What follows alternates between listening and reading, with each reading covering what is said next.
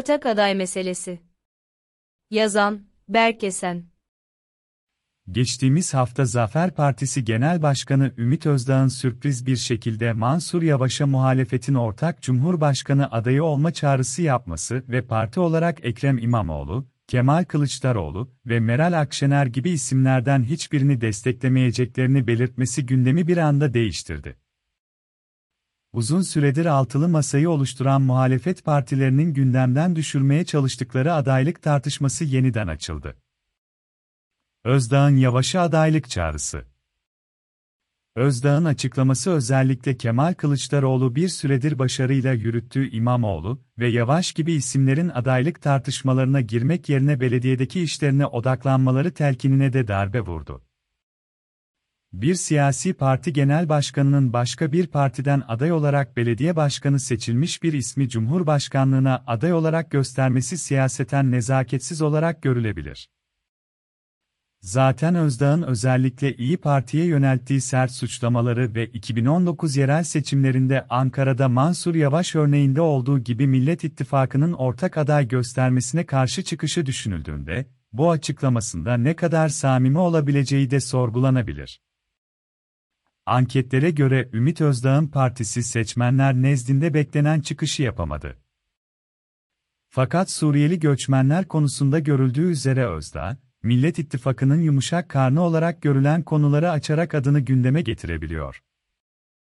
Bu stratejisiyle özellikle bir süre mensubu olduğu İyi Parti'yi zor durumda bırakıyor.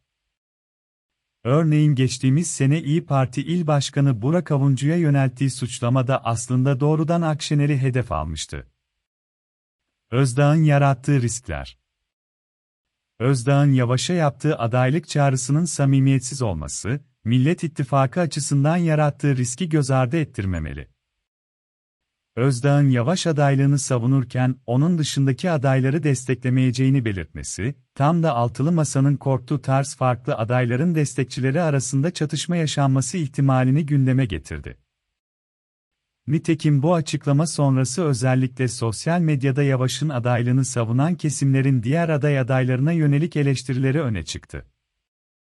Ayrıca Özdağ yaptığı açıklamayla, 28 Şubat günü açıklanan güçlendirilmiş parlamenter sistem metninde Atatürk'ün adının geçmemesini ve anayasanın ilk dört maddesine vurgu yapılmamasını eleştirerek ve 1921 anayasasına yapılan vurgunun üniter yapıyla çeliştiğini iddia ederek Kemalist çevrelere seslendi. USA görüşlere sahip bir siyasetçinin Yavaş'ı destekliyor gözükmesinin Yavaş'ın adaylığını zayıflatması da üstünde durulması gereken diğer nokta olmalı. Bunlara ilaveten Özdağ'ın Yavaş'ın adaylığını savunurken, Erdoğan sonrası devri sabık yaratmadan yumuşak geçiş için doğru isim olduğunu belirtmesi özellikle güvenlik bürokrasisini akıllara getirdi. Caba muhalefetin Yavaş dışındaki bir isimle seçimleri kazanması durumunda geçiş dönemi yumuşak olmayacak mı? Te yandan, Özdağ'ın açıklamalarından sonra Yavaş'ın sessiz kalması tartışmaların daha da büyümesine ve bir anda Millet İttifakı içinde soru işaretlerinin oluşmasına yol açtı. Millet İttifakı'nın ortak Cumhurbaşkanı adayı için sadece altılı masayı işaret etmesi ve aday belirleme sürecinde ne tip kriterlerin dikkate alınacağını belirtmemesi Özdağ'ın yaptığı tarz manipülasyonlara uygun zemin hazırlıyor.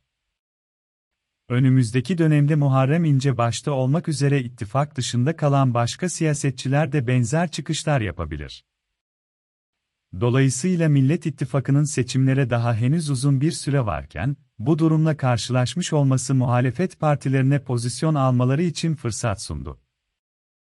Altılı Masadan kriz kontrol hamleleri Özdağ'ın açıklamasından birkaç gün geçtikten sonra Millet İttifakı'nı oluşturan partiler aday belirlememe konusunda safları sıklaştırarak, kamuoyundaki tartışmanın daha fazla büyümesini engelledi. Örneğin, hafta sonu katıldığı yayında Ekrem İmamoğlu ısrarla adaylık konusunda yorum yapmaktan kaçınarak, doğru adresin altılı masa olduğunun altını çizdi. Bu zaten başta Kılıçdaroğlu olmak üzere diğer muhalefet liderlerinin de şimdilik tavrı gibi gözüküyor. Mesela Deva Partisi sözcüsü İdris Şahin, sandık önlerine geldiği andan sonraki 24 saat içerisinde Cumhurbaşkanı adayını açıklayacaklarını belirterek, şu anda adayları konuşturmak, iktidarın ekmeğine yağ sürmektir. Buna yönelik girişimlerde bulunanlar da altılı masanın ruhuna aykırı hareket etmiş olur, dedi.